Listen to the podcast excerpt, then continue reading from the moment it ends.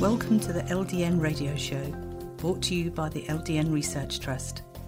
I'm your host, Linda Elsegood. I have an exciting lineup of guest speakers who are LDN experts in their field. We will be discussing low dose naltrexone and its many uses in autoimmune diseases, cancers, etc. Thank you for joining us. Today, I'd like to welcome our guest, Dr. Steve Zielinski. Thank you for joining us today, Steve. Oh, thanks for having me, Linda. So, can you tell us who are you? What made you decide you wanted to be a pharmacist? Uh, I wanted to be a pharmacist because my dad was a pharmacist, and I like to see him how he take me to work when I was a kid, and I get to see him how he helped people. People really appreciated it, so I wanted to do the same thing. How did you get into compounding? Well, I think I was in pharmacy school, and we were learning how to make stuff in lab, and I got kind of interested in just making stuff. I like to cook a little bit, and compounding was just like cooking to me. So that's kind of what got me into compounding. Could you tell us what forms do you do of LDN? Well, forms of LDN, well, we buy it as a bulk powder and we can make it into anything, um, essentially. So the forms of LDN we typically make are capsules, which are pretty standard. Um, we also do a, a troche.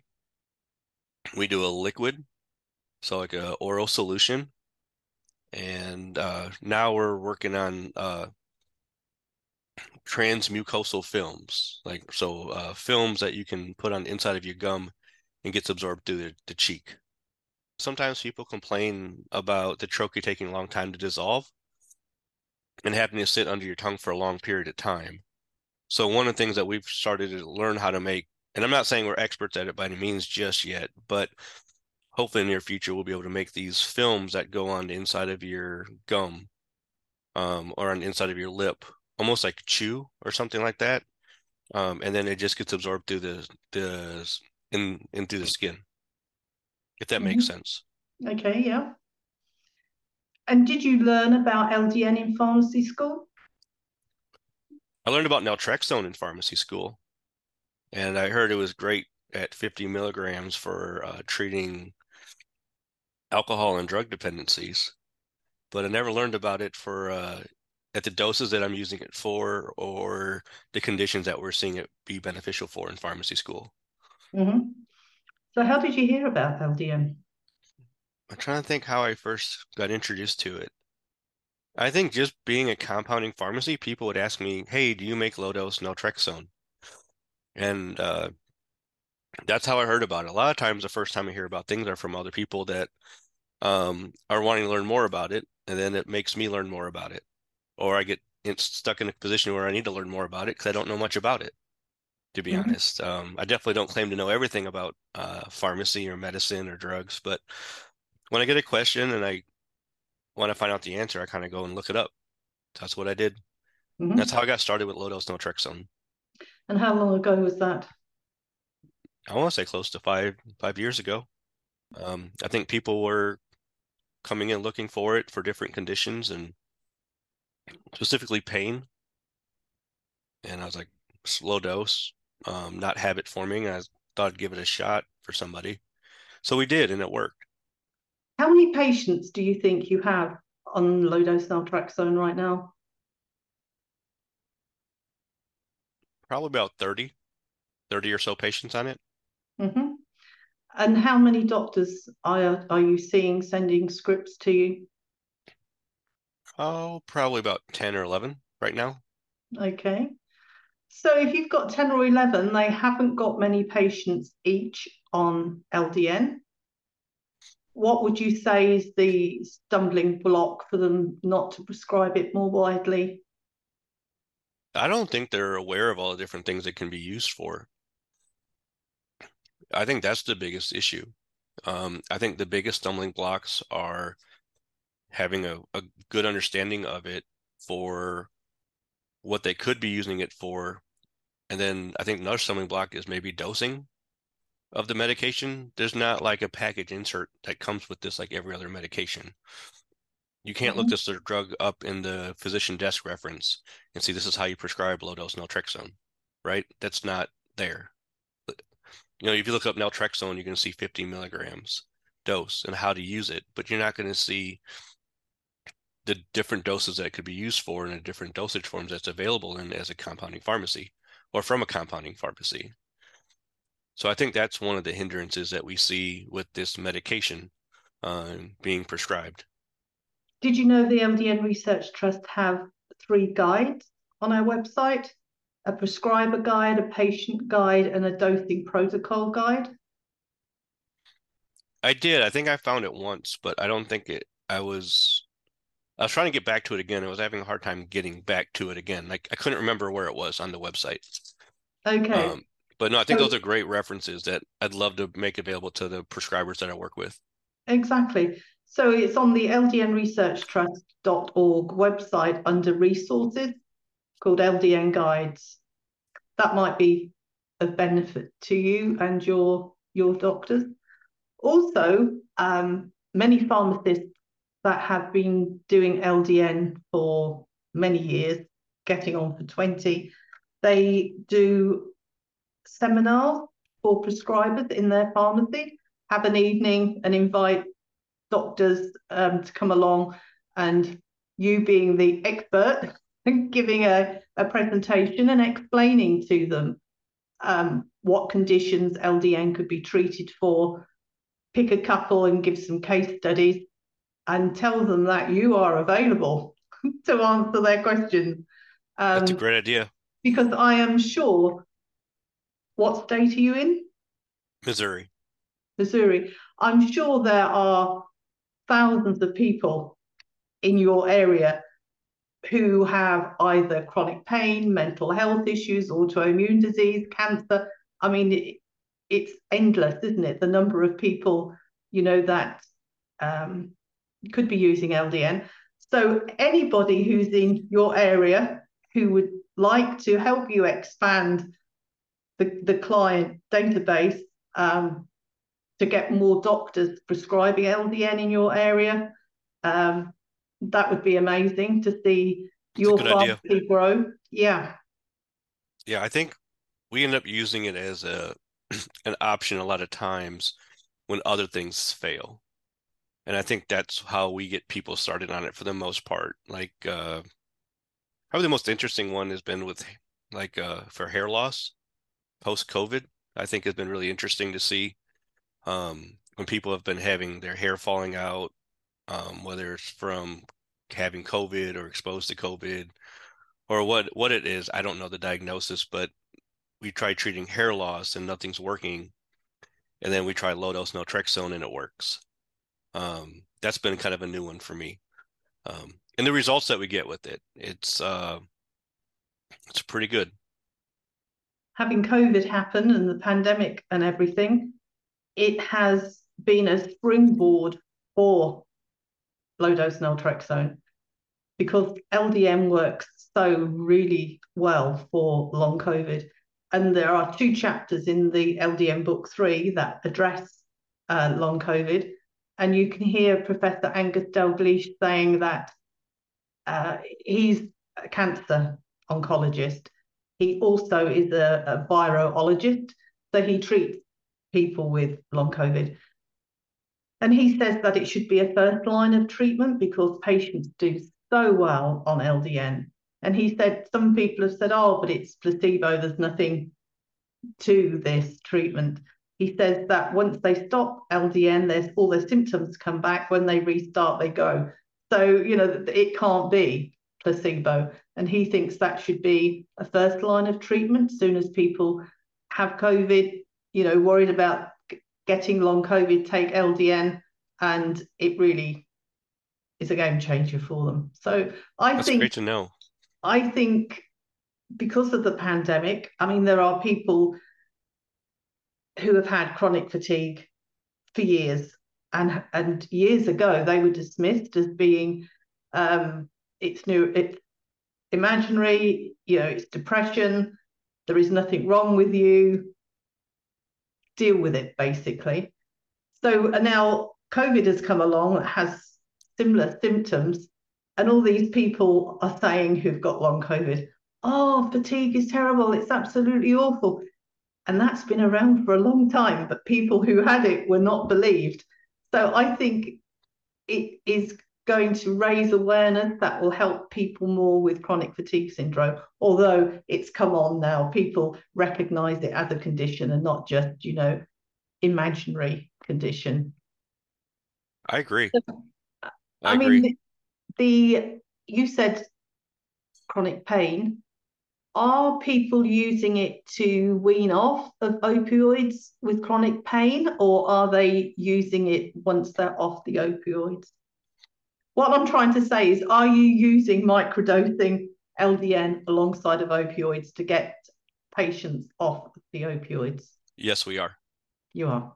We are. Yes, and it's it's you know it's been really interesting to see because there's a lot of hesitation and nervousness by the prescribers to do that because but it's such a low dose that you can wean somebody off of opioids and morphine with it and uh, we've been successful with it and it's been pretty neat because when you're dealing with long-term chronic pain, to use something that doesn't cause the, you know, the all the side effects, constipation and things like that, on top of the opioid addiction, it's pretty nice to have that in your in your toolbox. And not every doctor has that because there's once again they have that tool in their toolbox they could use, but they're they hesitate because of not understanding how a low dose of naltrexone is going to work in combination with uh, a, a, stronger pain medication, mm. like an opioid. But it's it's it always amazes me that there are people who have had chronic pain for say 20 years. They've taken the highest dose of oxycodone. They then have another perhaps fentanyl patch put on and they end up with this cocktail of pain medication. They then have to take other medication to combat the side effects that these medications have caused.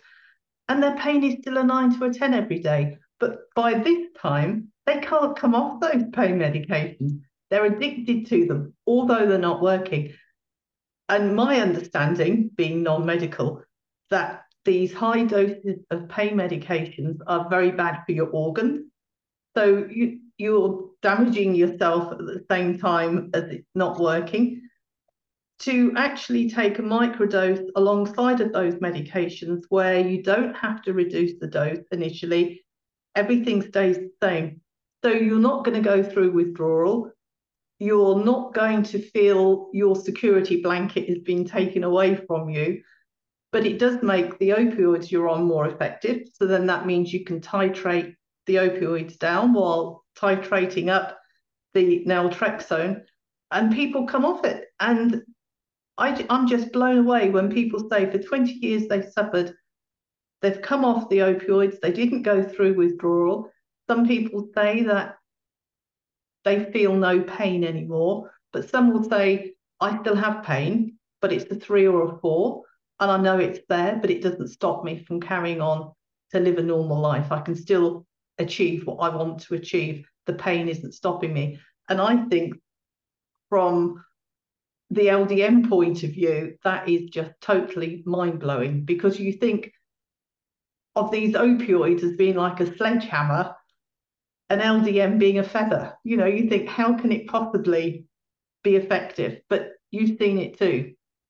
I have seen it, and I think it's really, really interesting because people don't just come off of their opiates when they go on LDN. That's where they start. They start coming off of their pain medications with the hardest ones first. But then the longer and longer they stay on the low dose naltrexone, more things can start falling off after that as well. But and it's really interesting to see the same doctors that are hesitant to start the low dose naltrexone for people on chronic pain medications to be the ones or be the one recommending that that's not the next pain medication that they stop as well. So, for example, I had a patient that was on a morphine equivalent and maybe a, oxycodone or oxycontin or something like that at the same time for chronic pain and it wasn't going away he was on there for about two years and then we just recommended uh, he said something about nerve pain and neuropathy so i had recommended using uh, low dose naltrexone and he used it. And then all of a sudden the doctor started titrating the doses of these medications away. And then it wasn't just those two; it was also um, other things like I think there was like a Topamax for pain. That wasn't needed anymore either. Um, so it's not just you're not just relieving of a couple of medications; it's a lot of medications. It just starts with a couple, you know. And all we did titrated it up slowly at the same time of weaning him off of one of the pain medications. And then once he was comfortable without one of the med- pain medications, then he learned that he could also stop a second pain medication. And this was a period of maybe six to eight months. And over about six to eight months, he was opioid free, no morphine, no opiates, strictly just using low dose naltrexone with other like muscle relaxants as well. But then maybe a year later or two years after that, he was even able to stop some of those. So it's not just stopping opiates, it's stopping other medications as well. I know some people who had fibromyalgia or who have fibromyalgia who were taking like 14 different medications a day. And some of them have got down to just taking two or three, you know, including the LDN. And that has to be better for your system, doesn't it? The less medication you're putting in your body, the better. But obviously, medications are important when your body isn't working correctly and you are in a lot of pain. So sometimes it's a necessary evil, isn't it? It is, but I think it's a good starting point to see what alternative dosage forms and treatments can do. And I think that's what I really like about it is because I kind of play and not play, but I kind of work in a area of pharmacy where I'm doing both nutrient depletion, compounding, and traditional medicine. So it's not one side or the other, but how do you use them both together? And mm-hmm. I think when you can use something that and get an effect that the doctor wasn't aware about or wasn't completely knowledgeable about and it works, it starts getting people interested in their own health and seeing what else is out there. And I think that's the best thing about low dose naltrexone. It's one of those things that does just that. Because it's okay, what is possible? Because this was, you know, my pain was forever and now it's gone. I had to use these opiates forever and now I don't. So once you do this and they get that ex- they get exposed to that, then they start taking their health in their own hands. I think for me that's the favorite part of this drug is like people start taking control of their own health. And it's not, you know, and it's and they can bring questions and stuff like that, but ultimately they take control of their health back in their own hands. Doctors, if they will listen to you, and work out. I think that's something we do well is like we only have about 30 to 35 people, I think, on low dose naltrexone right now. But I think that's one thing we do is like that's what we run into all those stumbling blocks and those challenges is we can make the recommendation that they should do it, but it's something that their doctor ultimately has to make the decision on. And so we try to equip them to empower them to have the right information in their hands and say, hey, this is where it's worked before. How how can I start trying this? or how can I take this step? And I think that's what we do pretty well. Not with just low dose naltrexone, but all medications. You know, if a patient has a high blood pressure and they're not sure which medication is causing it, maybe they have two different, two or three different blood pressure medications. I mean, I think pharmacists are great position to be the advocate of saying, okay, maybe talk to your doctor about this blood pressure medication, but not that one. Um, and that's something you see all the time. Sometimes these medications, they it's always about risk and reward, right? And if a medication has more risk or more downside than the actual benefit, with low dose naltrexone, there is a lot of good literature out there. You know, whether it's a case study or a a a larger study on multiple people or case reports or controlled trials. I mean, they're out there. The data's out there. It's there. There's plenty of evidence to support using it to where it's still evidence-based medicine that we're practicing. Well, thank you very much. We've come to the end. Um, and I look forward to interviewing you, say next year, and we'll find yes. out how many patients you have on LDN. All right, we'll see what we can do. Thank I you. Look forward to the interview. Talk to you later. Thanks, Linda. Any questions or comments you may have, please email me, linda L I N D A, at ldnrt.org. I look forward to hearing from you. Thank you for joining us today. We really appreciated your company. Until next time, stay safe and keep well.